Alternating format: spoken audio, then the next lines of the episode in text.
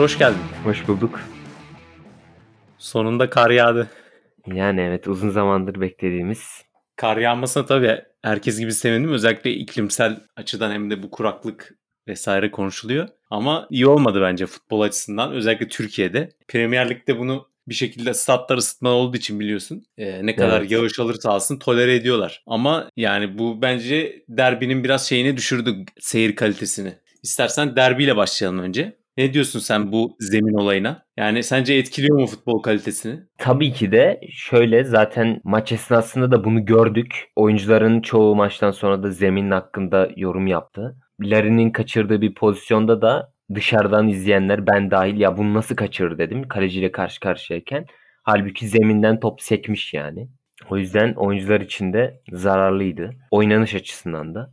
Ya ben maçın başında ilk 11'leri gördüm. İlk başta aklıma gelen soru şu oldu. Yani Beşiktaş'a baktığımda 10 numara pozisyonda Laiç'in olmaması orada bir sırıtıyor. Ama Galatasaray'a baktığımda mesela biraz daha hani formasyon olarak da farklı. Sanki biraz daha böyle defansif gibi hani Etebo, Taylan. İşte sağ bekte Şener tercihi çok benim garibime gitti. Ben mesela Linnes'i oynatırdım çünkü derbilerde daha fazla performans gösteriyor. Yani benim hafızam beni yanıltmıyorsa özellikle Fenerbahçe derbilerinde büyük maçlarda Şampiyonlar Ligi'nde çok iyi maçlar çıkardığını da hatırlıyorum. Büyük maçlarda Şener'e göre bence daha iyi performans sergilerdi. Yani zaten sonradan girdi oyuna. Bence kötü de oynamadı.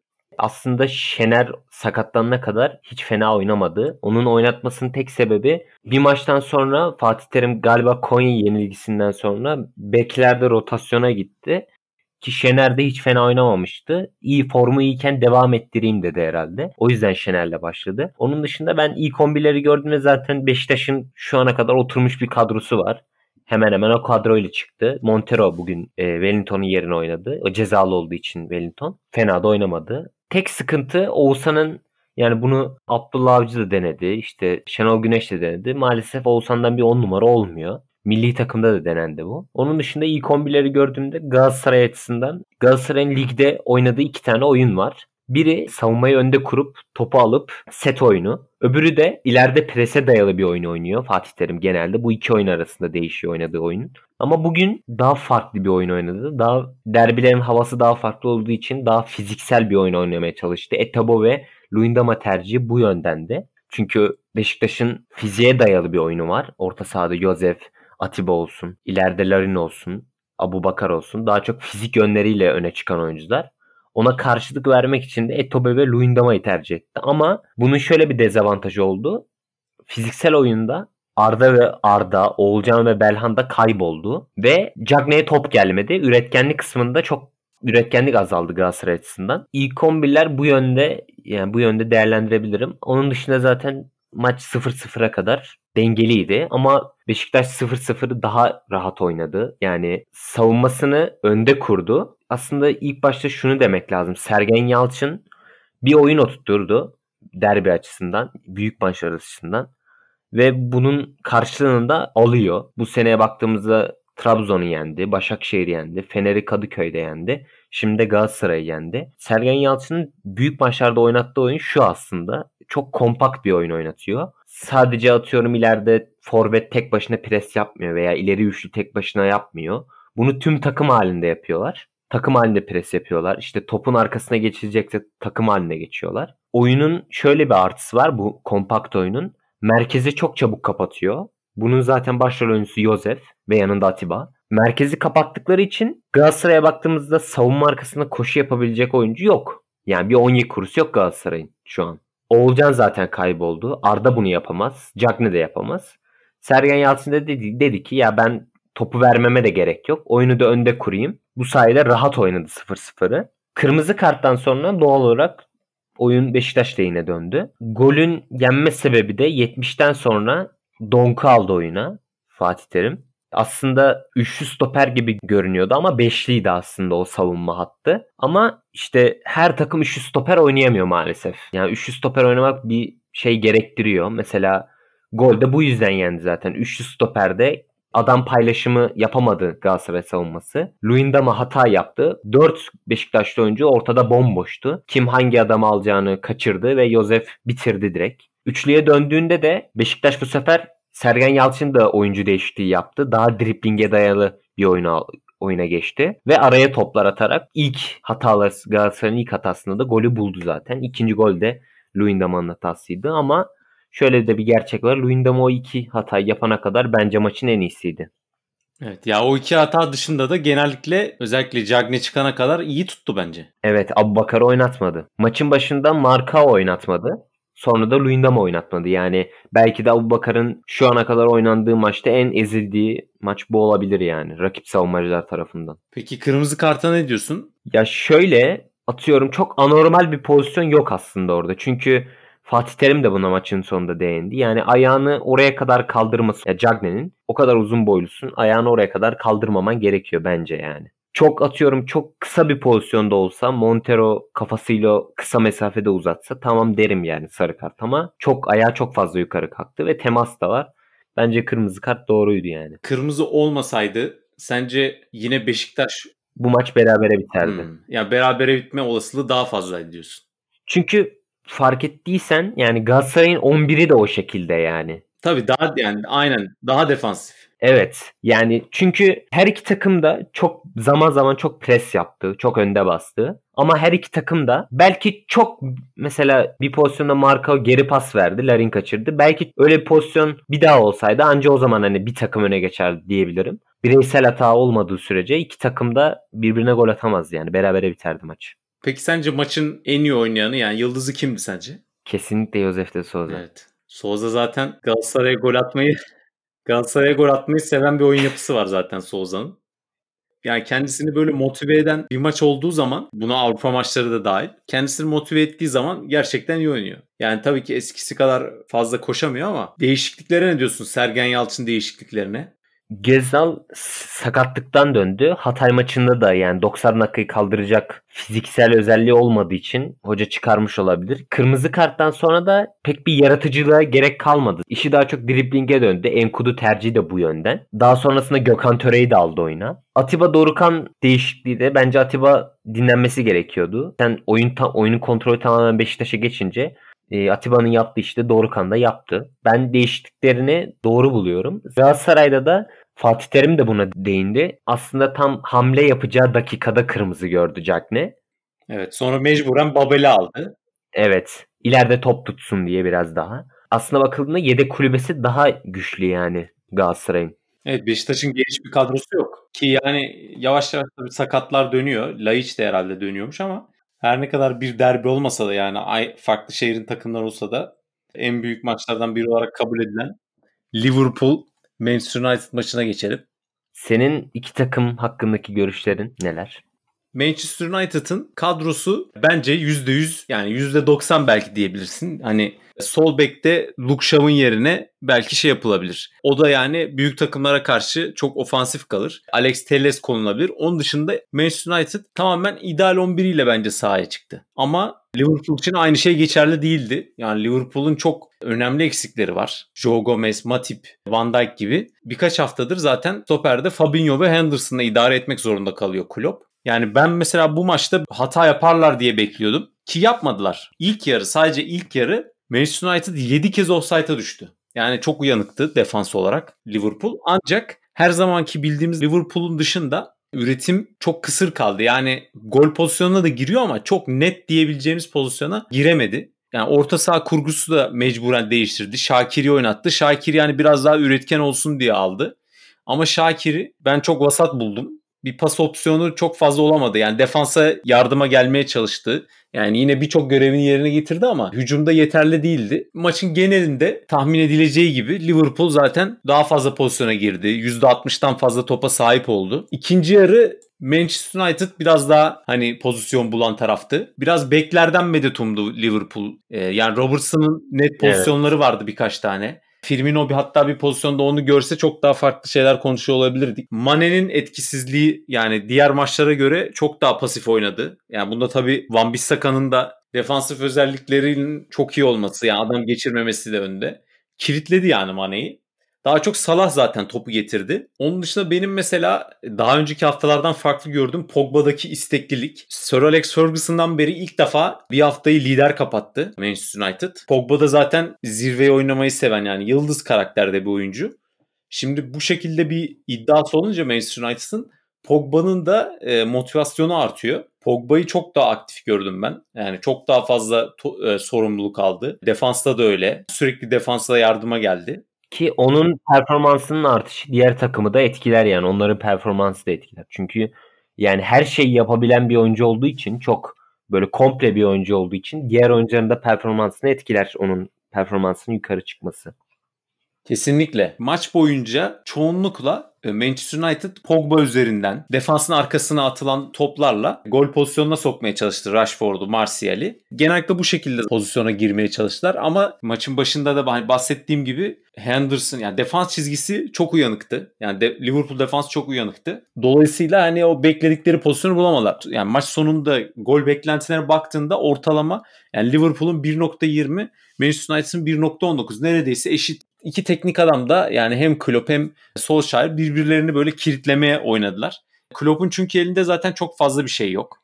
Bir de şimdi Şampiyonlar Ligi geliyor. Çok fazla sakatı var. En son Crystal Palace'a 6 gol attıktan sonra gol atamayan bir Liverpool görüyoruz. Yani üretim şöyle var. Pozisyona girebiliyor ancak değerlendiremiyor. Ve gol beklentisi de buna göre düşüyor yani. Peki e, Thiago'nun performansını nasıl buluyorsun?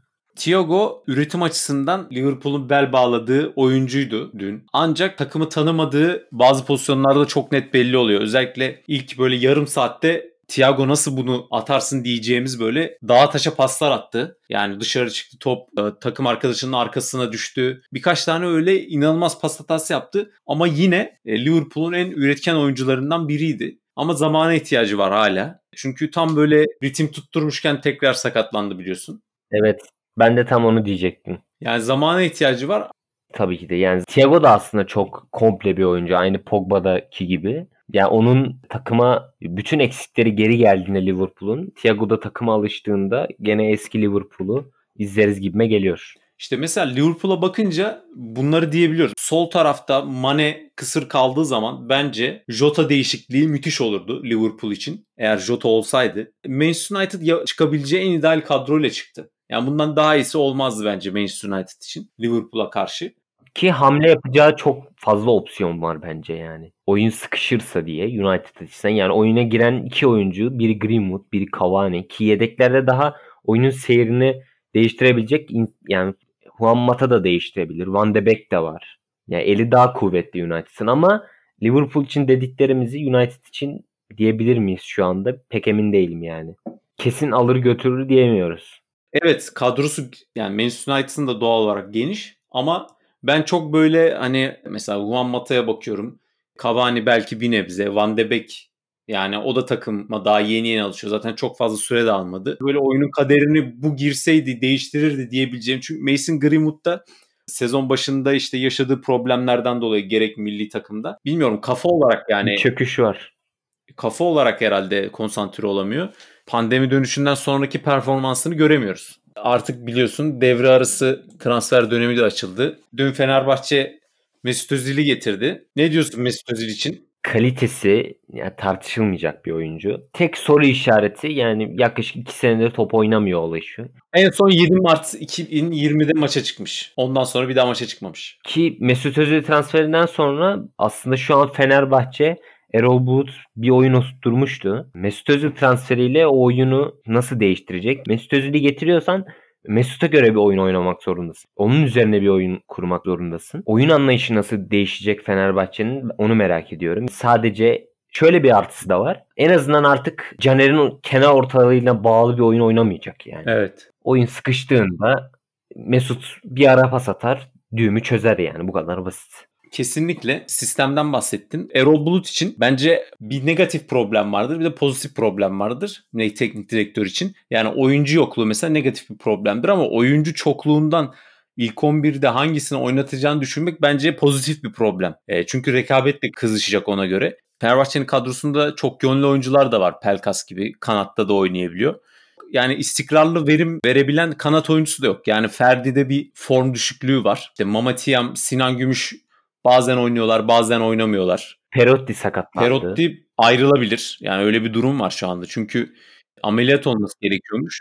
Daha sonra 8 ay uzak kalma ihtimali var. Belki sözleşmesini feshedecekler bilemiyoruz. Dolayısıyla böyle bir ortamda Pelkas'ı kanada çekip Mesut Özil'i 10 numara pozisyonda oynatmak bana mantıklı geliyor mesela. Arsenal'de hani neden bu kadar Mesut Özil'in tutmadığına biraz değinecek olursak da yani şimdi Fabregas problemi diye böyle hani bu futbol analistlerinin belirlediği bir tanımlama var. Diyelim ki takımda bir tane böyle diğerlerinden sıyrılan çok yaratıcı bir oyuncu var. İşler kötü gittiği zaman özellikle Diğer oyuncular sorumluluktan kaçıyor ve topu ona at, atıp mesela sen bir çözüm bul. Çözümü yani o oyuncudan bekliyorlar. Diğer oyuncular sorumluluktan kaçıyorlar. Buna Fabregas problemi diyorlar.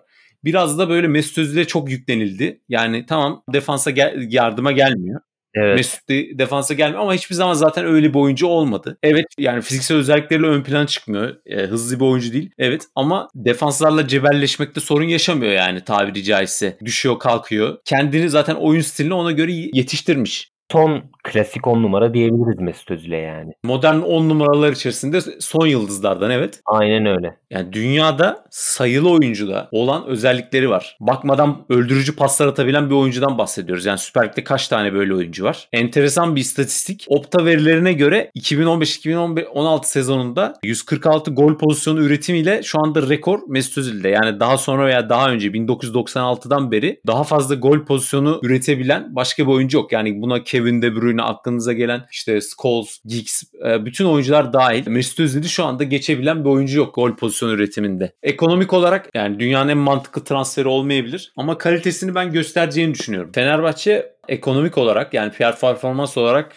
bana göre çok iyi olabilecek başka bir transfer yaptı. Championship'ten ki şampiyonşipi takip edip transfer yapması da vizyon açısından bence çok olumlu bir sinyal. 97 doğumlu QPR'dan gelecek. Bonservis ödenmeden gelecek ve seneye gerçekleşecek. Hani QPR'ın Ebereçe Eze ile şu anda biliyorsun Crystal Palace'da oynayan Eze ile beraber en potansiyelli gençlerinden biri olarak konuşuluyordu. Yani daha geçen sene Daily Mail'in haberine göre Celtic istiyordu James Forrest'ın yerine. Yani Premier Lig takımlarının da West Ham gibi, Burnley gibi e, takip ettiği bir oyuncuydu. Böyle bir oyuncuyu bonservis ödemeden getirmesi bence başarı. Yine Mesut Özil aynı gün Atilla Salay geldi. Bir maçını izledim ben. Kuş tutmadı bizim forvetlere zaten biliyorsun. Macaristan 2-0 yendiği maç. Hakkında çok şey bilmediğimiz bir oyuncu ama istatistiklerine bakınca Kıbrıs Ligi'nde 16 maçta 2 gol 2 asist yapmış. İki ayağında kullanabiliyor. Yani dikkatimi çeken gol ve asist istatistiği oldu benim. Tabii çok şey beklememek lazım yani bir anda. Yani çok genç bir oyuncu daha. E, Beşiktaş için de Manzukic konuşuluyordu. Dün herhalde e, Beşiktaş yönetimden biri açıklama yaptı. E, tam hatırlayamadım adını da. Şey Emre Koca da açıkladı. Evet Manzukic bizim teklifimizi reddetti gibisinden. Bugün de ajanslarda haber geçti. Milan'a sağlık kontrolüne geçecek diye. Ben gelmesini isterdim. En azından 6 aylığına gelebilirdi. Çünkü Sergen Yalçın'ın oynattığı oyuna tam böyle cuk oturan bir transfer olurdu. Hem Abu Bakar'ı yedeklerdi hem de biliyorsun Sergen Yalçın Larin'i sol forvet yani sol kanatta oynatıyor. Belki de bunu dünyada en iyi yapan forvet karakterli olup sol kanatta oynayan en iyi yapan oyuncu belki de Mandzukic. Hırvatistan milli takımında da öyle oynuyor, oynuyordu. Juventus'ta da öyle oynuyordu. Zaman zaman Mandzukic üzerine dayalı bir oyun oynuyordu Hırvatistan milli takımı. İşte sol kenarda oynadığı için ona uzun top hatırlıyordu. Bunu Bundesliga'da çok görürüz. Kanat forvet. Tam o rolün adamıydı yani Mandzukic. Ki yeri gelir Abu Bakar'la da ikili oynatabilirdin Manzukic'i. İşte Abu Bakar'ın o geriye gelip top alıp verme, pas oyununa dahil olduğu oyunda Manzukic ile ikisi çok iyi oynardı. Gittiği ligden Fizik durumunu bilmiyoruz. Aynısı bu Yosef'te de vardı. Fizik durumu nasıl bir soru işaretiydi. Gelseydi oyun zekasıyla, oyun bilgisiyle veya yaşı itibariyle de çok yararlı olabilecek bir transferdi bir oyuncuya talip olduğunda üç büyüklerle adı geçer. Böyle birbirleriyle rakip olurlar. Bu Beşiktaş'ın ilk defa bir rakibi yoktu Manzukic transferinde. Devreye Milan girdi. Aynı menajer bütün kulüplere böyle ser elimde böyle bir oyuncu var diye. Aynen ilk öyle. defa bir rakibi yoktu Beşiktaş'ın. da Milan aldı. Milan'a gitmesi üst düzey bir lig. Hani ben açıkçası bu yaştan sonra bu kadar üst düzey bir transfer beklemiyordum. Milan'a baktığımızda Milan çok genç bir takım. Bir de orada forvet olarak yani Rafael Leo da var Lille'den giden. Onu kanat forvet olarak oynatıyor Milan hocası. Manzukic oraya tecrübe olarak gitti. Yani aynı İbrahimovic gibi. Beşiktaş'a şu anda en elzem, en gerekli transfer olarak kimi görüyorsun? Bu işte transfer söylentileri dolanıyor. Hangi bölgeye kim alınmalı? Ne diyorsun merak ediyorum. Montero gitmeyecekse çünkü öyle dedikodular dolaşıyordu işte. Yabancı sınırı 14 iken Montero'yu gönderelim sözleşmesini feshedip yerine Türk bir stoper. Devre arasında bu yabancı kural değişmeden önce Montero'nun sözleşmesini feshedip yerine Konya'da oynayan, scoutların da olumlu rapor verdiği Abdülkerim Bardakçı ile ilgilendiler. Teklif de yapıldı. Konya Spor Başkanı da açıklamıştı. Beşiktaş takas teklifi yaptı ama takas edilen oyuncuların biz maaşını karşılayamayız diye. Şu an 16'ya çıktı yabancı kuralı. Montero gitmeyecek. Derbide de çok iyi oynadı. Ben Montero'yu Wellington'un önünde görüyorum. Stoper alınmayacaksa Laiç'in durumuna bağlı olarak orta sahaya bir oyuncu. Laiç eğer iyi durumdaysa, oynamak istiyorsa, aklı futboldaysa orta sahaya transfer istemem. Ama oynamayacak gibi ise veya performansı yeterli değilse ben gönderilmesinden yanayım. Çünkü ilk dönem bitti. Kaçırdın zaten. Görüntüleri vardı. Belki sen de görmüşsündür. Isınırken falan elleri cebinde, eli belinde ısınıyor falan. Yani aklı futbolda değilse gönderilsin. Çok uzun süredir sakatlığı vardı ama Sergen Yalçın'ın da artık ünü oluştu. Formsuz futbolcuları, isteksiz futbolcuları oyuna geri döndürme gibi ünü oluştu. Bunu acaba Adem Laiş de gerçekleştirebilir mi tekrar? Ya gerçekleştirirse çok iyi olur yani. Bu Bakar'ı yedekleyecek bir forvet alınması lazım. Evet. Bu şey gibi de olabilir. Manzukic gibi yani Manzukic yapısında bir forvet olabilir. Hem yeri geldiğinde forvet hem de yeri geldiğinde kanat forvet oynayacak bir futbolcu bulunursa bence direkt alınmalı ya. Onun dışında Beşiktaş'ın bir sağ bek yedeği alınması gerekiyordu. Onu Eskişehir'den e, Bilal Ceylan 19 yaşındaki scoutların da yetenekli bulduğu yani Rozier varken zaten e, ilk 11'e direkt ilk 11 oyuncu almak çok mantıklı olmaz. Yedeğe alınması gerekiyordu. Onda yapıldı Hı-hı. büyük olasılık. Yani tam açıklama gelmedi ama büyük olasılık alınacak o. Genç bir oyuncu. Geleceğe yatırım açısından bence büyük takımların senede böyle 2-3 oyuncu alması gerekiyor. Ben en gerekli eğer ilk 11'e direkt transfer yapacaksa defansa çok net bir ismin transfer edilmesi gerektiğini düşünüyorum Beşiktaş için. Abu Bakar'ı bilemiyorum. Yani Abu Bakar eğer sakatlanmayacaksa sakatlık durumuna bakmak lazım. İlk 11'e forvet transfer edilmese de olur. En azından böyle net bir yani ismi tartışmasız bir de stoper alınmalı bence Beşiktaş'a. İlk 11'e transfer edecek olursam stopere yaparım ama geniş kadroda bir transfer yapacaksam Abu Bakar'ı yedekleyecek bir oyuncuya ihtiyacı var. Çünkü bütün bir sezonu Abu Bakar üzerinden oynamak çok zor yani. Oyuncu için de zor. Oraya zaman zaman Güven Yalçın'ı denedi kupa maçlarında. Etkili olmuyor. Yani güvenin en iyi oynadığı yer sol kanat. Orada da çok formda bir Larin var. Larin'i bu sefer forvete koyduğunda Abu Bakar gibi oyunun içine katkı sağlayamıyor maalesef. Çok durağan oynuyor. O yüzden geniş kadroda Abu Bakar'ın bir yedeği olması lazım. Galatasaray'ın transfer haberlerini nasıl buluyorsun? Yani o ilgilendiği oyuncuları. En göze çarpan İrfan Can ve e, transferleri. Ben açıkçası e, ikisinin aynı anda gerçekleşmesini çok mümkün görmüyorum. Yani Başakşehir için en azından. Çünkü Başakşehir'in de e, sakatlıklarla mücadele ediyor. Hem takım iyi gitmiyor en iyi oyuncularını kaybetmek isteyeceğini düşünmüyorum. İkisi de bence Galatasaray'ın oyununa katkıda bulunacak isim. Yani hem İrfan Can hem Visca. Visca zaten kalitesi tartışılmaz bir oyuncu. Bu ligdeki en istikrarlı oyunculardan biri. Kesinlikle. Her sene 10 yani çift taneli gol ve asist yapabiliyorsan istikrarlısındır.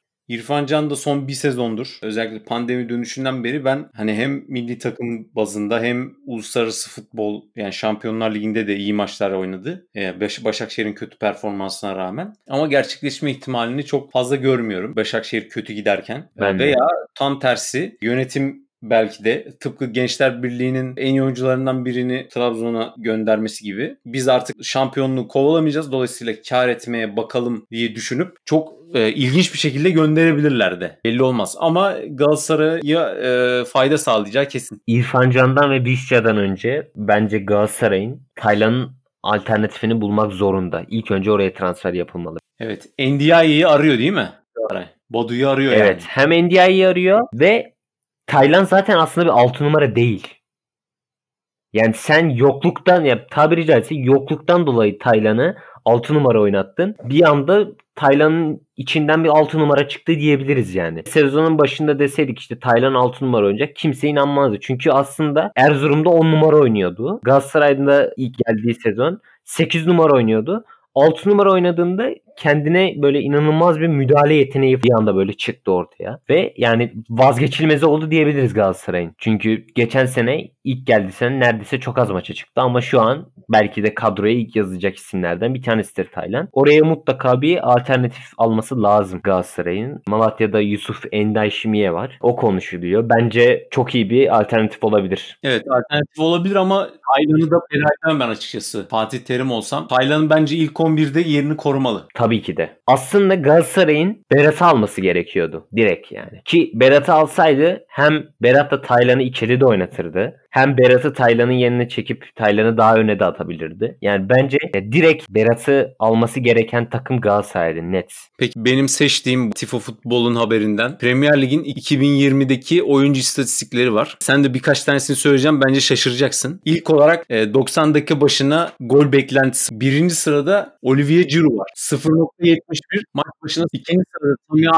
Abraham. Üçüncü sırada Patrick Bamford. Dördüncü sırada Michael Antonio. Beşinci sırada Christian Benteke. ben ya zaten Benteke gördüm direkt aklıma sen geldin. Yani ben çok şaşırdım ve güldüm direkt onu görünce. Benteke ile kendi takım taraftarları da biraz e, latife yapıyorlar tezahüratlarında. Ne zaman isterse o zaman gol atar diye tezahürat yapmışlar Benteke için. Ama Michael Antonio'yu çok mantıklı buldum çünkü şeyi hatırlarsan pandemi dönüşünü bir anda forvet evet, kesildi. Yani mükemmel oynadı yani. Ve her maç gol atıyordu yani. Ben şaşırmıyordum yani Antonio'yu görünce. Ama gene gol atmış diye şaşırmıyordum yani. Ama Olivier Giroud'u da hakkını teslim etmek lazım. Yani Jamie Vardy ile bence beraber yaşa göre baktığında daha iyi forvet ben göremiyorum. Yani e, en yakın yaş olarak hani Lewandowski var. Bu kadar elit seviyede Giroud ve Vardy. Bence çok iyiler. Kesinlikle katılıyorum sana. Belki onların içine yaşı yaşı biraz daha genç ama Agüero da girebilir yani. Bu sezon hariç. Evet ama Agüero büyük bir kısmında 2020'nin sakat olduğu için kalite olarak çok isim girer buraya. 2020 performansı olarak baktığında ben Olivier Giroud ve Vardy derdim. Kesinlikle. İkinci sırada 90 dakika başına asist beklentisi var. Onda böyle şaşırmıyoruz yani. Kevin De Bruyne, Riyad Mahrez ve Salah. Yani. Çok fazla böyle üzerine konuşulacak şey yok. İsmail Sar ve Che Adams 5'te göründüğü için biraz üzerine konuşabilir. Che Adams özellikle Southampton'da Danny Ings'in sakatlığından sonra çok ön plana çıktı hem bağlantı oyununa uygun hem de bitiriciliğini de geliştirdi getirdi. Ki Inks'le birlikte oynadığında böyle daha çok yardımcı forvet gibi oynuyordu ama Inks'in sakatlığından sonra daha çok ön plana çıktı. İsmail Sar da yani şu anda Championship'te yani bu muhtemelen Championship'teki istatistikleri de sayıyordur. O yüzden yükselmiş oluyor ama zaten Premier Lig'de de fena performans göstermedi. Yani son maçta düşecekleri belli oldu. İsmail Sar da yükseliyordu bence. Ben hatta şaşırdım Premier Lig'de bir takıma transfer olmadığı için. Evet ben de şaşırdım ona. Onun dışında şöyle bir istatistik var. Rakibin bin kez top topa dokunması başına top kesme ve kapmanın toplamının istatistiğini yapmışlar. Birinci sırada herkesin tahmin edeceği üzere N'Golo Kante var. İkinci sırada çok ilginç bir isim Aston Villa'dan Metikeş sağ bek. Hem Aston Villa'nın grafiği hem Metikeş'in grafiği de zaten yükseliyor. Ama dediğim gibi bu istatistik 2020 yılının tamamını kapsadığı için muhtemelen Championship'te de yani geçen sezon çünkü çok iyiydi. Takımın en iyi isimlerinden biriydi. Onu da katınca Premier Lig'de de iyi performans gösteriyor. Gol önleme istatistiği var. Yani bu gol önleme şöyle tamamen hani kurtardığı şut sayısı değil. Şutun kalitesini de hesap etmişler burada. İkisini toplamışlar. Ortalamasını almışlar. Birinci sırada Hugo Lloris var. Yani bana sorsalar sence kim birincidir diye Dean Anderson derdim ben. Çünkü çok fazla e, kritik kurtarışı var benim hatırladığım. Veya Nick Pope derdim. Nitekim Nick Pope da ikinci oldu. İngiltere milli takımı için bu hem iyi hem kötü. Bir taraftan iki kaleci, alttan gelen iki kalecinin performansı yükseliyor ama asıl kaleci yani Pickford'ın ilk 10'da bile göremiyoruz. İlk 15'te göremiyoruz. 5. sırada Martin Dubravka var. Newcastle çok pasif bir oyun oynadığı için birazdan son istatistiği verince de daha iyi göreceğiz. Çok fazla şut geliyor ve kurtarış yani kurtarış sayısı çok yüksek bir kaleci. Dubravka sakattı. Onun yerine oynayan Darlow da öyle. Bu sezon galiba en fazla kurtarış yapan Premier Lig'de kaleci o yanlış hatırlamıyorsam. Bir ara öyleydi. E, son olarak da en agresif pres yapanları sıralamışlar. Yani tahmin edeceğimiz gibi birinci sırada Leeds United var. İkinci sırada Southampton var. Yani Hasan Ütül'ün e, kendi tarzındaki gegen pressingi. Üçüncü sırada Liverpool, Chelsea ve Manchester City geliyor daha sonra. Yani Leeds United'ın çok idealist bir futbol oynuyorlar bence. Yani o kadar efor sarf eden bu oyunu oynamaları gerçekten çok büyük başarı. Bazı maçlarda tabii ki olmuyor. Oyuncu kalitesiyle de bağlantılı olarak ya da takımların önlemlerine bağlantılı olarak ama bence çok büyük başarı. Evet, yani bu profilde kadroya bu oyunu sürekli her maç oynatabilmek değil mi? Büyük başarı. Son sıralardaki takımlarda da ligin son sıralarındaki takımlar Sheffield, e, West Bromwich, Newcastle United sonda mesela. O kaleci sıralamasına bahsettiğimiz gibi. Dubravka'nın o kadar çok kurtarış yapmasının bir sebebi de Newcastle United'ın rakibe çok fazla topu bırakması, çok fazla rakibin pozisyon bulması. Bu şekilde özetleyebiliriz.